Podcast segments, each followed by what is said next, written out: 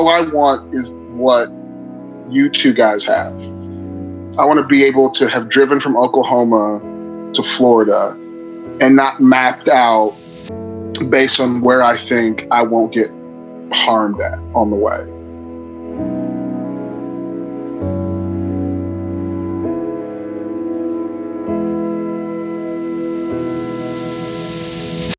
Welcome to the Out of Context podcast. My name is Ben Freeman. The voice you just heard belongs to Nick Lee.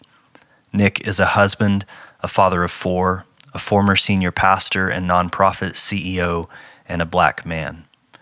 The conversation of racism, injustice, and equality is one that is often fraught with conflict within the church.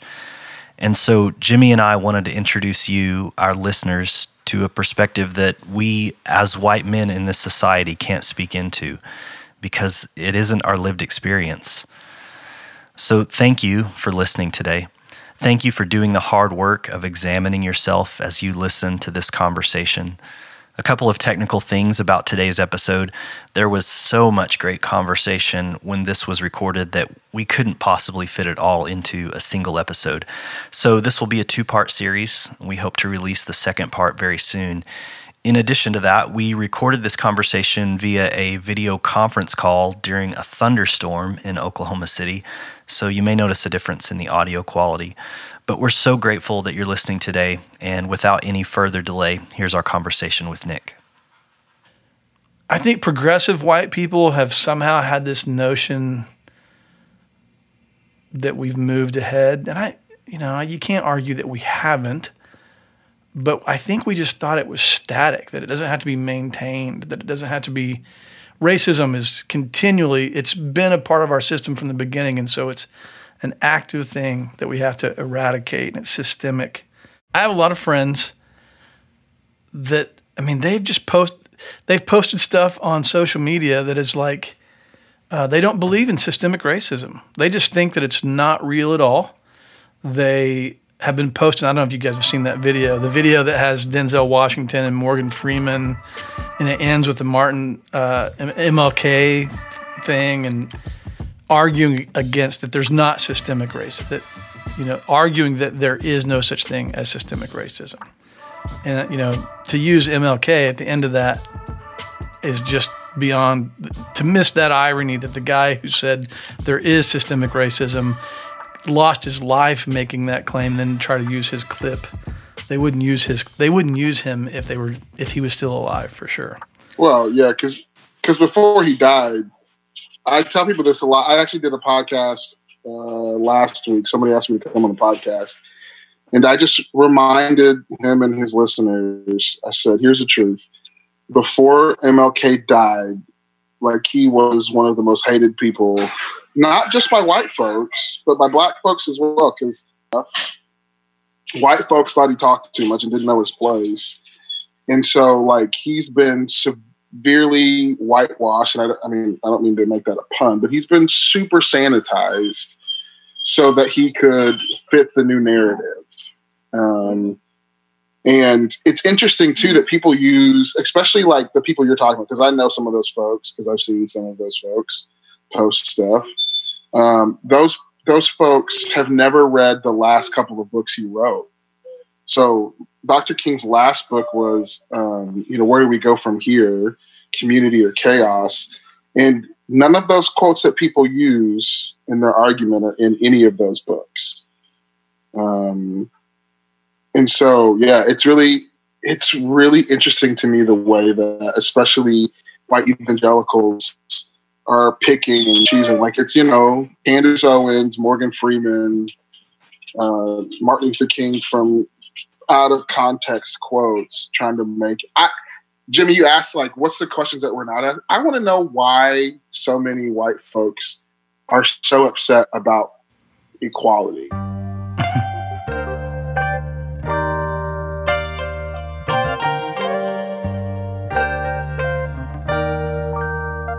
That's the question I have. It's like, okay, I don't understand why we have to keep explaining to people. Like all all I want is what you two guys have.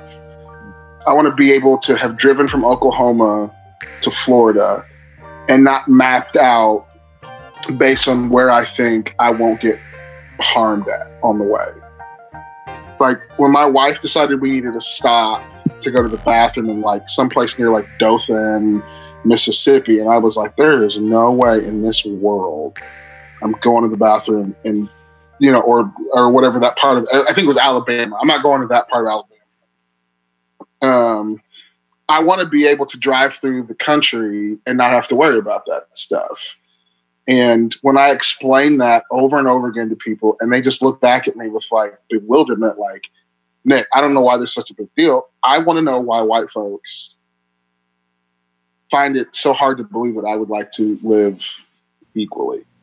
Yeah, I think That's most white people don't have a clue what you're talking about. Yep. Right? So because we don't right. experience well not most white white people don't have a clue what you're talking about. And so because we don't experience it, we don't consider it real. And when it comes up, I mean, so I grew up in southeastern Oklahoma, which is known as Little Dixie, Oklahoma. Yeah. It's where a lot of post Civil War people moved to. Uh, and and the thing is, is a lot of the people who moved to that area after the Civil War were actually like they were, they were poor farmers. You know, it wasn't like the wealthy people who were moving to that area.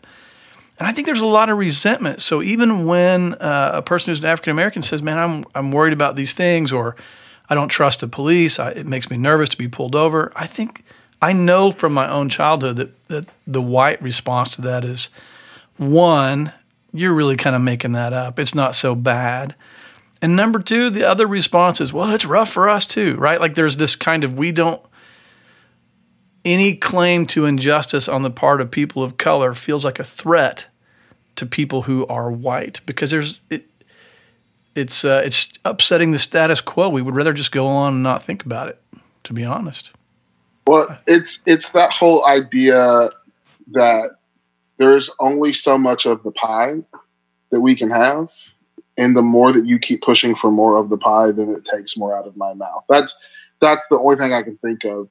Um, and that's like I think one of the darkest parts of like racism in America is, and I think you guys know this, like the idea of like being white isn't predominant until you've got to figure out how to separate like, groups of people. So like you've got all these poor people who were enslaved at the time, and you're making the move to make it where it's all African American, uh, all Africans in slavery, and you're moving even the lowest part of white society a notch up from black folks. And that's when you start hearing about like we're white, we're in this together kind of thing, right? In mm-hmm. that period of time.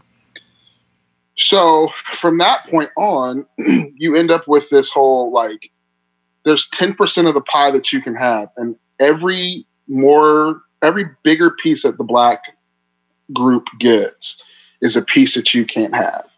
So it's interesting you said like Little Dixie is full of like the poor white farmers.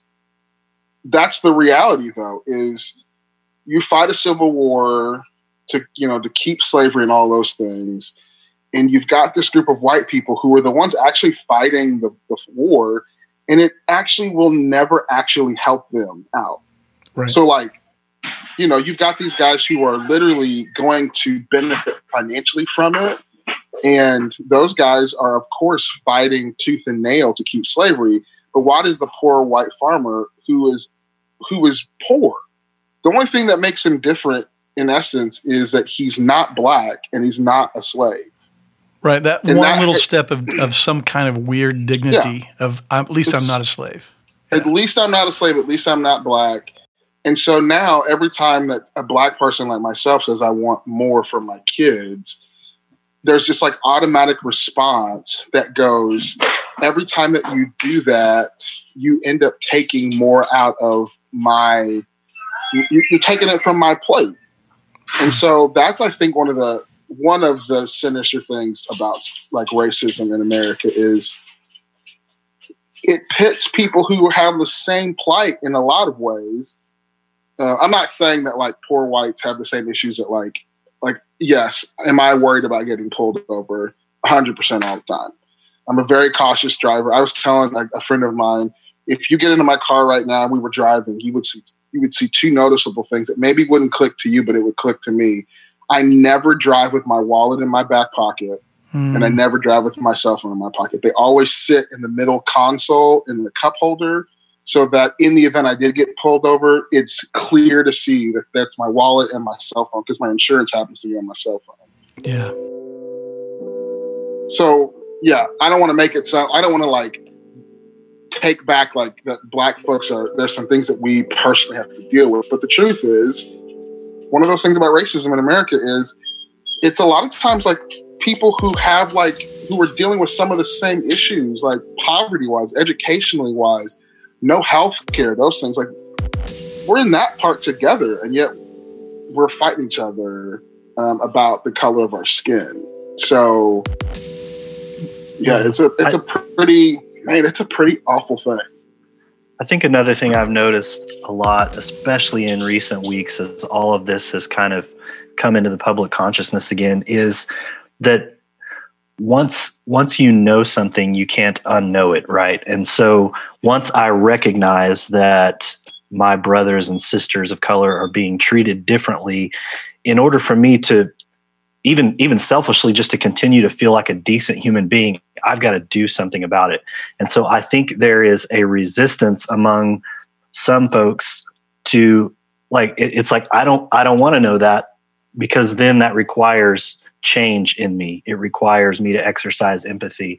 And some people just aren't willing to go there and do the work. Well it, it's a big ask. And i think this is going to sound somewhat hopeless on my end, but I don't mean it to be this that way. I think that human beings as a whole work on um, how something benefits them, right? Like, yep. what is my incentive to do something? So we go to work. Um, now, now, granted, most of us, like the three of us, have jobs and do things that we love. So there's an incentive, whether that be creating or whatever we're doing. But there's also the incentive of like money, right?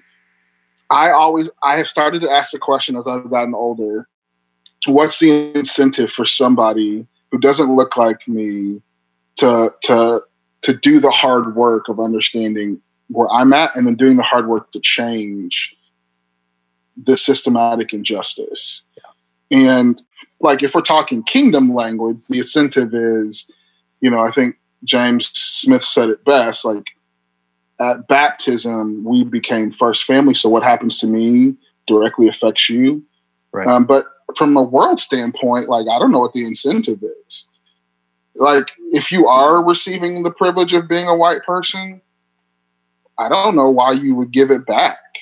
And so I have become less angry. I think about it to some extent because I'm like, I, I, in some ways, understand it. Like, that's a lot of heart to have to go back and map as far back as you have to to understand how you got privilege and what the injustice actually is. Is a lot of work, and it it seems it doesn't seem like as much work to me because I've lived my entire life understanding like the roadmap how we got here. But for my white friends who haven't ever had to deal with it and haven't talked about it, that's a lot of that's a lot of trauma. That's a lot of just horrible, horrendous things to have to go back over and have to then try to figure out, okay, so what do we do now? Actually, my friend Nick asked me the other day, he goes, Nick, so does this mean that we can just bring everybody up to the same level? Or does that mean that we have to give some stuff back? And I said, well, let me know. I mean, but that's also part of the problem, right? You are an equal citizen with me in the United States.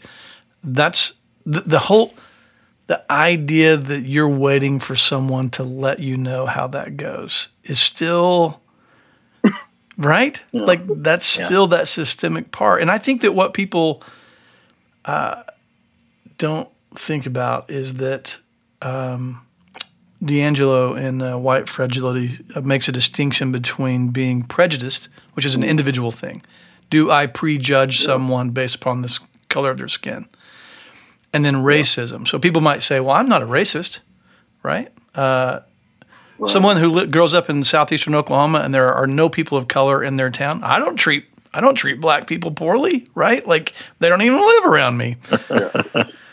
That's but right. racism Yeah. is the fact that there are no people of color in your town. Like in my hometown, 15 minutes south of my hometown was a town that had a high number of African Americans.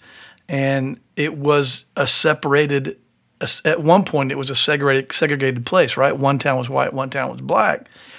That is racism because racism is always systemic. It's built into our system. And so, even this idea that you have to ask how it turns out, that it's not a cooperative citizen thing of owning our history together, um, still is part of that racism system. And, it, it, and all of us are caught up in it. I had a conversation with Valerie Still last week with Jay, and uh, and we were just talking kind of privately. And I, I remember this experience in, in North Tulsa where uh, me and a friend were picking up these kids for for basketball. They were like twelve year old kids, and all of these kids were black kids. And went to one door and was waiting, and nobody came to the door. And I was going back to the suburban, but this young guy, maybe twenty years old, had been walking down the street.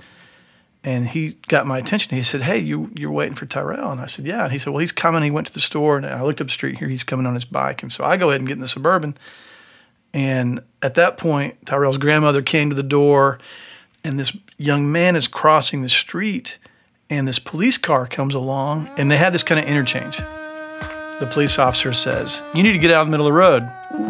And the young man says, Well, you need to not be driving so fast in the neighborhood. Like they kind of give it to each other. And then that was kind of that. And, I'm, and I had heard that conversation before I got back in the truck. Well, then the grandmother, the young man, and Tyrell all were at the door of this house at the same time, and the police car pulls into the driveway in front of us. Goes up to the door where they're at. We can't hear anything that's going on. Grabs this young man, cuffs him, puts him in the back of the car, pulls out, and goes.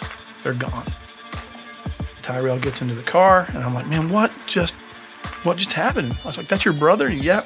Does he have any problems with the law? Not that I know of. And I said, well, did he read him his rights or anything? Nope. And I said, What did the officer say? He said, Well, he said that he cussed, that my brother cussed the officer out. And I said, Nope. I heard the whole conversation. And I've told that story before, and I asked people, so picture in your head how that went down. And usually the thought is, is that the police officer is white. But the truth is, is the police officer was black. Right. That is systemic racism because that would not have happened in South Tulsa no matter what the officer's color was. But it will happen in North Tulsa no matter what the officer's color is. And it is about a distinction of class and race, the way that those two things happen. Because it's bigger than this individual thing. And I think what we all want to do is we want to absolve ourselves individually. Well, I'm not racist um, which may or may not be true, but we don't want to this this we don't I think you asked this question, how come how come we can't be equal? What's the problem? I think honestly white people don't want to do the hard work of acknowledging that we have a real deep systemic problems when it comes to systemic prejudice against people of color. Yeah. It's a hard thing. I I actually so I figured we would go down this road. This conversation would go down this systemic road when we when you messaged me. So I was trying to figure out the best way to think about how like the best way to articulate it. And I think so right now I have been thinking a lot and reading a lot about like even reconstruction. And, and I don't know if you guys have studied reconstruction a lot or not. Most people haven't. Um, but Reconstruction is that period of time after the Civil War ends that's supposed to essentially um, shift the country to a place where the systems are fixed. Okay. So I'm not going to give you like the huge history lesson, but just the really short less the really short like version of this is Reconstruction starts after the Civil War is over. South is under Reconstruction um, as they're bringing them back into the Union. Um, generals, lieutenants, officers of the Confederacy are disallowed from being in like houses of representative and Senate and all of that stuff. So you get this like huge like wave of black men and women in like Senate houses and and, and you know these in the South, which is obviously unacceptable for most people, right? Uh, Lincoln gets shot. Reconstruction gets short ended. So we end up with a short-ended Reconstruction period. Um, what happens directly after that is so the Emancipation Proclamation is, you know, it's there. Black people are free, um, but then all of a sudden you get criminality in the way that you find it. So like policing wasn't the same before the Civil War. There really wasn't these huge police departments and all of that stuff. Like that just wasn't a part of the makeup of America. Prisons really weren't a thing, not the way that we talked about them today. Um, so you end up with you end up with this new criminality, and black folks are getting sent to jail for vagrancy. Um, they're getting sent to jail for not having jobs. Um, all of these different things. So even the system of policing in our country is based on it started to enact almost second slavery. Um, it is to enact second slavery. Yeah. And you're talking about forced labor. black people. Yeah. Oh, when when my friend asked me the other day about should we give it back, I said, okay, so I'm a huge history buff. I watch the History Channel, like it's one of my favorite channels to to my wife's dismay, and they have this um, series called uh, "The Men Who Built America." So it's like Rockefeller, Vanderbilt, um, you know, J.P. Morgan, all those guys, right? And we're talking like U.S. Steel and all of that stuff. Well, the truth is, when people talk about like these men built America from the bootstraps, well, just just using U.S. Steel as an example, U.S. Steel takes part in that after Reconstruction period where black folks are sent to prison for vagrancy and stuff. So they they hire white workers to do certain things, but what they do is they go into the South and get almost free labor from the prison farms to build America. So slavery's over, but then you have second slavery, even before Jim Crow, really. And so it's a system. And I guess the next question is can you can you fix a system that was set up in the first place to not allow black folks to be equal partners? Or do you have to start from the beginning again? Yeah. And I think that may be the reason why people are against talking about systematic injustice. Because the truth is, if the system was built from the bottom to keep people from being equal, how do you actually fix the system to now become a place where, like, we have this like idea of what America is supposed to be and what like criminal justice should be, but if it started out in the first place as a system to keep blacks and other people of color from being equals, the system's not broken. Yeah, the system's doing what it had, what it was set in place to do the whole time. Yeah. And to be clear for, for listeners, vagrancy wasn't just you know, vagrancy today is the the pictures of the teenage kid that's just standing around. Vagrancy, being unemployed, right. was a crime for a black, right. not for white people, yeah. but for black people. If a yeah. black person didn't have a job, that was considered vagrancy. And then they could be yep. basically enslaved in these prison farms and free labor, right? Yep. It wasn't just like cleaning up things beside the, the, side of the road for public works, mm-hmm. but local farmers, really local plantation owners, could hire out from the prison forced labor. Yeah. Yeah. Yeah. And you're so you're still not paying the worker, you're paying the system. Paying the system. That's right, put right. them back. Yeah. Yeah. So that's so that's the question. That's he when we started talking about like I'll let you figure out if people need to give some stuff back. Right. Um, yeah, I mean some of we talk about the the big myth in America is we pulled ourselves up by our bootstraps. Yeah, I mean, okay, people did do hard. There's some there's hard work involved, but I don't know if you guys are familiar with the way economics works, but it's way more. It's much easier to build something great if you don't have to pay the labor force. Oh yeah, Right. Right. Right. I mean, so and, and our whole system, yeah. uh, we call it capitalism, but the truth is, is capitalism in its purest sense was.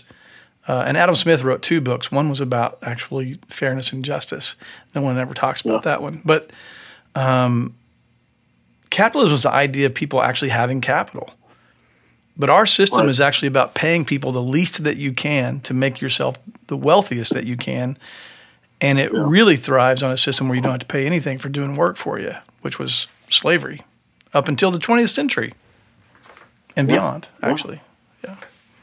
I, I try to tell people because if you, I think people think that that the civil we have this in America we don't have a sense of history. I don't think most people do. So for a lot of people, the Civil War seems like ancient history. But my grandfather's, and I, he was I was an adult when he passed away. My grandfather's grandfather fought in the Civil War. Like that's not long history. This is, No.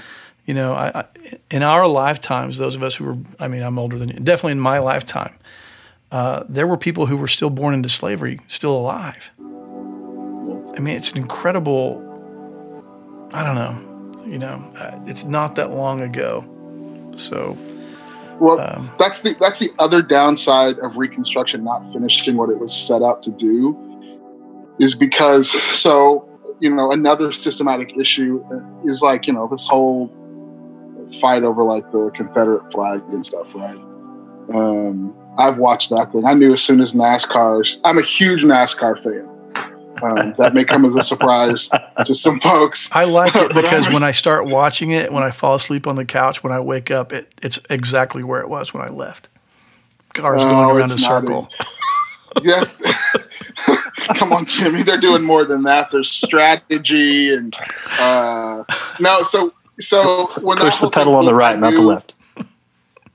That's right. Don't forget the clutch. Uh, there, so many people. I knew that that was going to be a firestorm, and I just kind of I was like, somebody just lit a match to watch the world burn. Like NASCAR, good job. I'm glad. Today, the NCAA says that they it won't uh, allow championship games to happen in places that have the Confederate flag in their you know their state flag, which really only affects Mississippi. Um, so all my Ole Miss fans are gonna be super mad. Um, but like that whole thing is a lack of history, right? Yeah. Reconstruction doesn't happen, and you end up with people who believe that that is actually a part of their heritage. And and the, the example I give is in Nazi Germany, essentially they had Reconstruction, and people were were taught historically. Listen, this is not a part of something that we should celebrate. This is a part of our history, but it's not something to be celebrated. So nobody, you know, you don't go to soccer games in Germany and, you know, the folks from, you know, deep South Germany aren't waving Nazi flags because they all understand, yes, it's part of our history, but they have enough understanding of what happened to understand that it's not a part of history that you should, you know, there, there are no Hitler statues in Germany. There's- right. It just doesn't And, happen. you, and they they would be deeply offended at any kind of if any kind of positive reference was made to Hitler. It would be deeply offensive. Yeah. There's always an exception to the rule, but for German society, they don't want. It's a shame. That's a shameful period in their history. Right. Yeah. And, Yeah, and, and the Confederacy only lasted what five years, right? Right. So right. it's not this lengthy, long heritage of history that you, Mm. terrible as it may be, that you came from. Like it was five years. Yeah. And it was Yeah. treasonous. I mean, that's the, Yes, I mean, also I- that. Well, a lot of that don't doesn't don't make any tell sense to people me. that. Don't tell people that because you know uh, I heard a guy the other day say, but you know. Uh, Americans died on both sides. I was like, actually, that's not true because the people who died on the other side at the moment weren't Americans. They were on purpose fighting against. Right. I don't ever. I don't understand it. It's it's baffling to me. Um, until I realized that we in America do a really bad job of educating our our, our kids, even that the educational system, both in inner cities and rural areas, have not done the job that they're supposed to do. And so you get this kind of thing where you can somehow believe that the Confederacy was a good thing and that's your heritage and that's something you got to hold on to. Well, that's an educational problem. That's a you can't eradicate that, but you can teach it in such a way that people realize, well, actually, that wasn't even a flag of the Confederacy until after the war's over.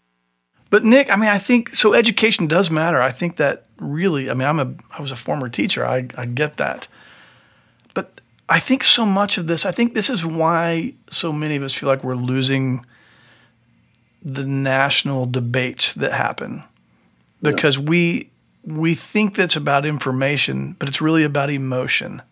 Yeah. It's about fear. That's it's true. about anxiety. It's not about because you could give people facts all day long.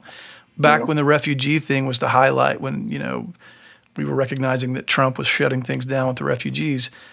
It doesn't matter that refugees are the safest people in our society. Low crime, more than the people who have grown up here. Refugees are safe for our society. What matters is, is there's a fear to it. And what I haven't figured out is how to have these conversations in ways that don't push people into their own emotion based ideologies and their perceptions of nature. But I think that somehow part of it is, you know, so let's let's shift just a little bit. You've been yeah. a pastor. Yeah. You've been a part of leading, and you and I have had conversations about how white pastors don't talk about politics unless they're pro Trumpers, and they do. Mm-hmm. For, but for the most part, in mainstream churches, pastors pull back from the political. They they don't they they want to you know quote preach the gospel, not do politics. Yeah. Whereas my uh, African American friends who are pastors, they don't have any problem. I mean, because everything's political, and we're going to talk about politics. And there's just this this distinction. And you've been a pastor, which you know, deals with people's spiritual and emotional needs and those approaches on things. Like, um, when when you were a pastor, how did you approach some of these issues? Like, um, you mean in a white church or a black church? Which one do you want? to Either, because uh, so let's just say for all of our listeners, I'm sure that Ben will do a really cool intro piece, but. I mean, Nick, you have a unique background that a lot of people don't mm-hmm. have. You grew up in uh, you know, Jenks. Were you in Jenks? Where were you at in Tulsa? Yeah, so uh, I went to school at Victory, which is a private school that's right outside of Jenks. Uh, my parents, we moved to Broken Arrow, so we lived in the suburb of Tulsa for the majority of my life. Um, so the way I explain it to folks is I, I have lived a life in tension. Um, so I went to a, you know,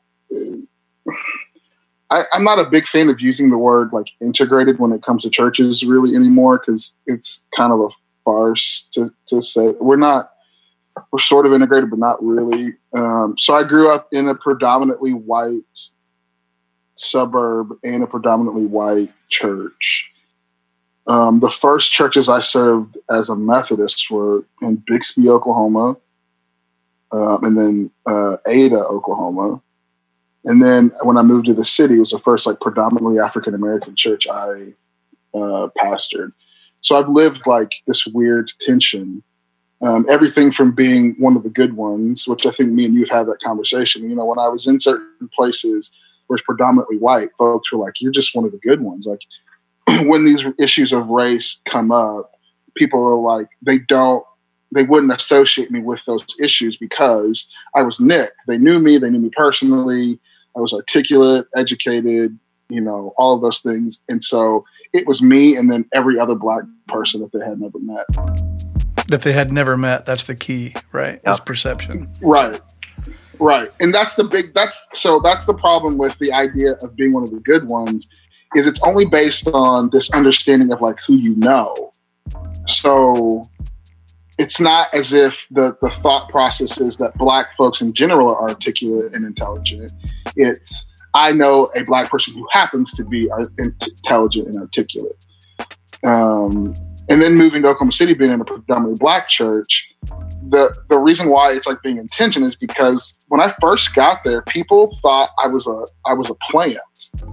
And that's a real conversation I've had with people in Oklahoma City was people thought that the bishop and the cabinet sent me to Oklahoma City to infiltrate this black church so that it could get taken over and, you know, morphed into something different.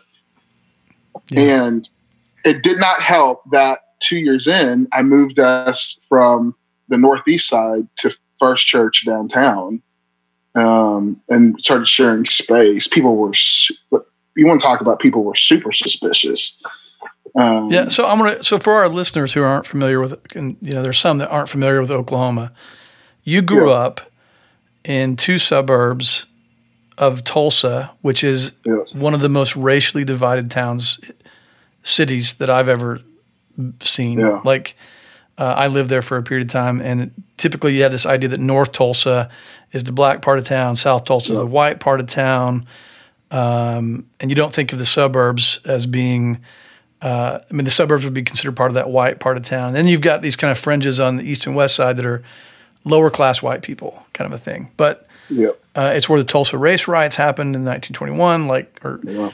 and uh, and some of those divisions have they're palpable in in that city. I think uh, the south side of the of the city gets a lot of fin- has historically gotten a lot of financial assistance, inf- uh, investment from the city and other private sources.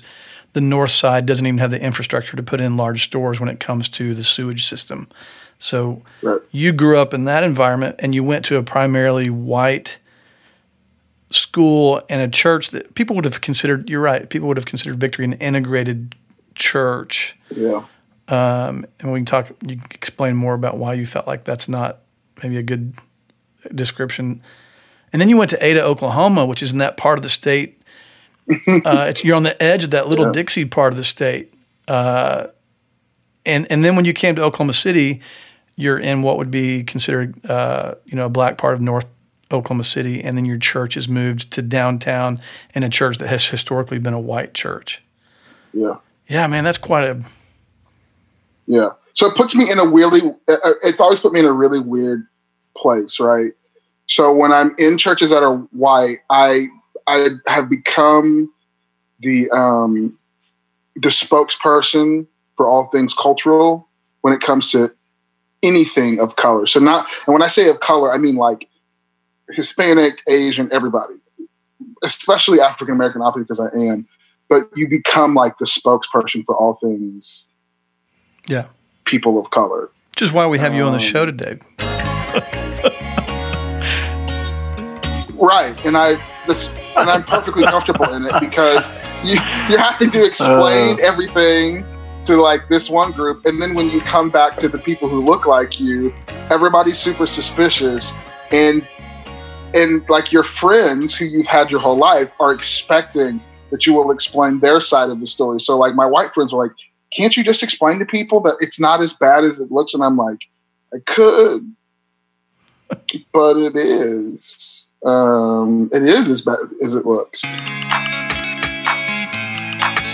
Um, so yeah, I, I have lived a life in tension, and even in my family, like you know, I've got a, a wife who's white. I've, my my sister in law is white.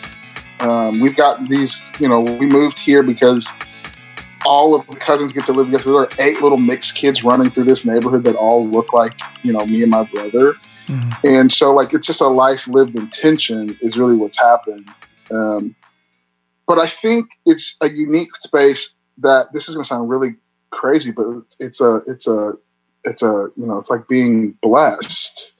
It's a joke. I'm kidding. It, it is though, because I get to live.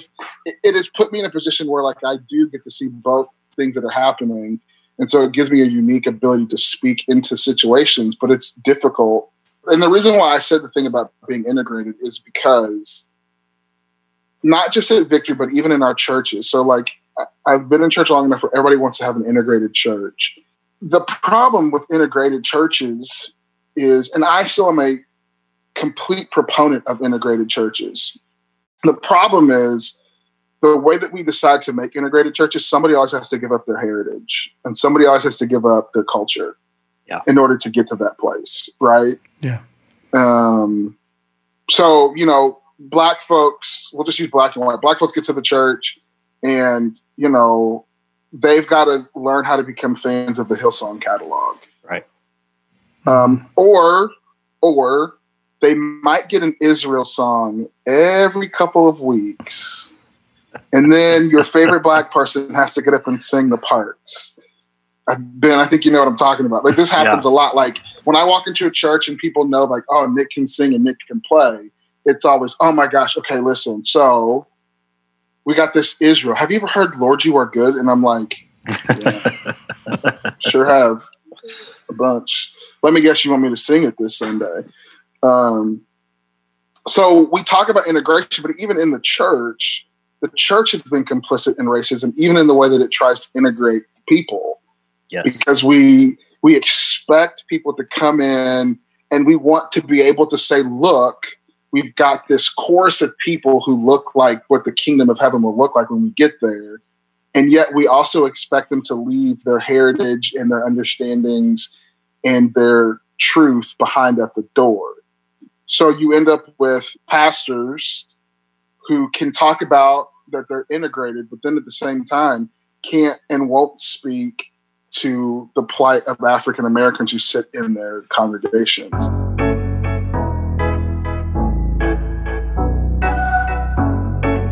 And I don't know if you guys have in these conversations. I won't put you on the spot in case people know where you guys have worked at before, but I have set in the conversations where it's like, we're not going to talk about this issue, and here's the reason why. And there's always two reasons. The first reason is butts in the seats, and the second reason is money in the plate. The first one is that whole butts in the seats. People might leave if we talk about this stuff because they came here to hear about Jesus the second one about money in the plate is people will hear us talking about politics and they'll come to me because it's happened and said, I can't give to a church that speaks about this. And I just want to make so I I am not currently serving a church, and that will probably change in the next couple of weeks. So I'm going to say it now before I can get in trouble for it. That's an admission of guilt on the part of the church. Yeah. Yeah. And there's no way around it. The admission of guilt is we have not done the real hard work in the church of telling the truth and explaining to people that racism is sin.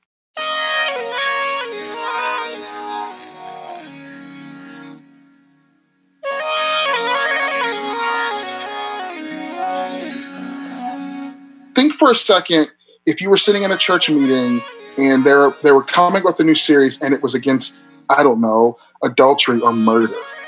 And somebody said, guys, if we talk about murder in church on Sunday, tithing might go down.